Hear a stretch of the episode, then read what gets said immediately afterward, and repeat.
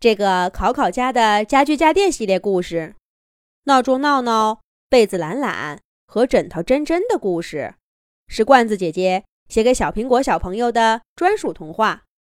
罐子姐姐祝小苹果小朋友和你的小枕头每一天都有好心情。总之，我跟这个闹闹势不两立。对，考考家有我没他。有他没我，被子懒懒和枕头真真，这是怎么了？考考家的家具家电这么多，难免会有矛盾，但还从没见过谁跟谁有这么大的仇怨。这是怎么回事呢？咱们要从闹钟闹闹来到考考家说起了。那是考考从幼儿园毕业的暑假，家具家电朋友们看着长大的小宝宝，就要成为一名小学生了。上了小学，可不能再像以前一样顽皮啦，要认真学习。上课要好好听课，放学回来认真写作业。这不好好吃饭的毛病也得改一改啦，长大了嘛。爸爸妈妈的叮嘱，快让考考的耳朵生茧子了。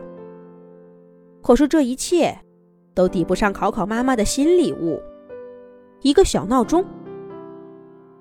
还有两周就开学了，不能再睡懒觉了。喏，这个闹钟，妈妈就放在你床头了。每天早上七点准时起床，提前适应一下小学生的生活。还有。起来以后叠好被子，把床铺给收拾了。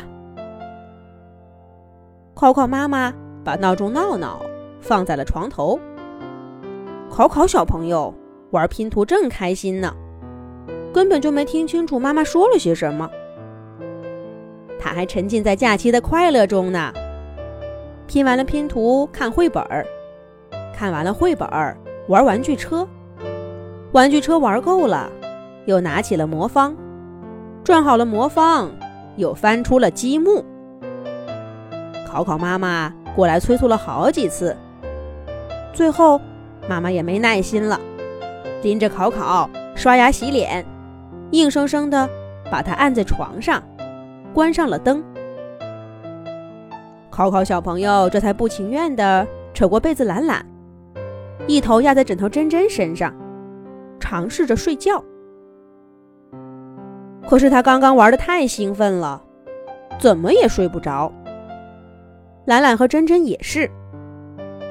考考不睡觉的晚上，他们俩不是在一边看热闹，就是自己聊得热火朝天。这突然关了灯，怎么能睡得着呢？他们三个在床上，一会儿这个拱一拱，一会儿那个动一动，折腾了不知道多久。才迷迷糊糊的进入了梦乡。这有什么呢？哪个假期不是这么过的？反正第二天可以睡到自然醒，怕什么的？怕什么？他们很快就要知道该怕什么了。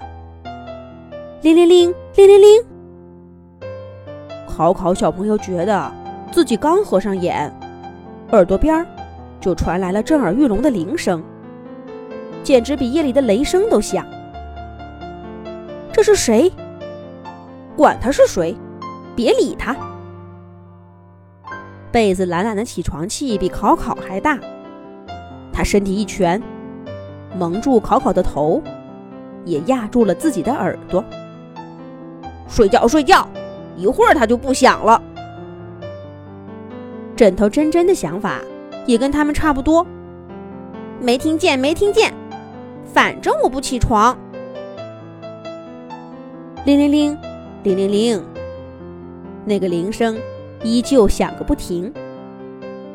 可是，他最终被赖在床上的三个家伙给斗败了。整个屋子重新安静下来。考考小朋友。一秒进入梦乡，被子懒懒和枕头真真也暗暗窃喜，很快就睡着了。跟着铃声抢来的睡眠显得更珍贵。考考小朋友裹着被子懒懒，枕着枕头真真，简直睡得比夜里还香。不过啊，他们显然低估了这铃声的威力。铃铃铃，铃铃铃，铃铃铃。三个睡友再一次被扰了清梦。就这样，闹铃声响一会儿，停一会儿，等他们睡着了，再响一会儿。终于闹得考考再也睡不着了。他肿着眼睛，蓬着头发爬起来，隐隐约约的想起了妈妈昨晚的话，晕乎乎的去吃早饭了。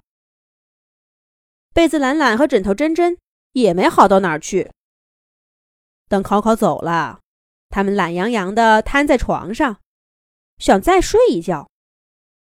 可是，却看见床头柜上一个小闹钟，正笑嘻嘻地说：“早上好，早上好啊，两位懒虫。好啊，扰人清梦，还这么得意。”被子懒懒气得跳起好高，于是就有了开头的对话。接下来会怎么样呢？咱们下一集讲。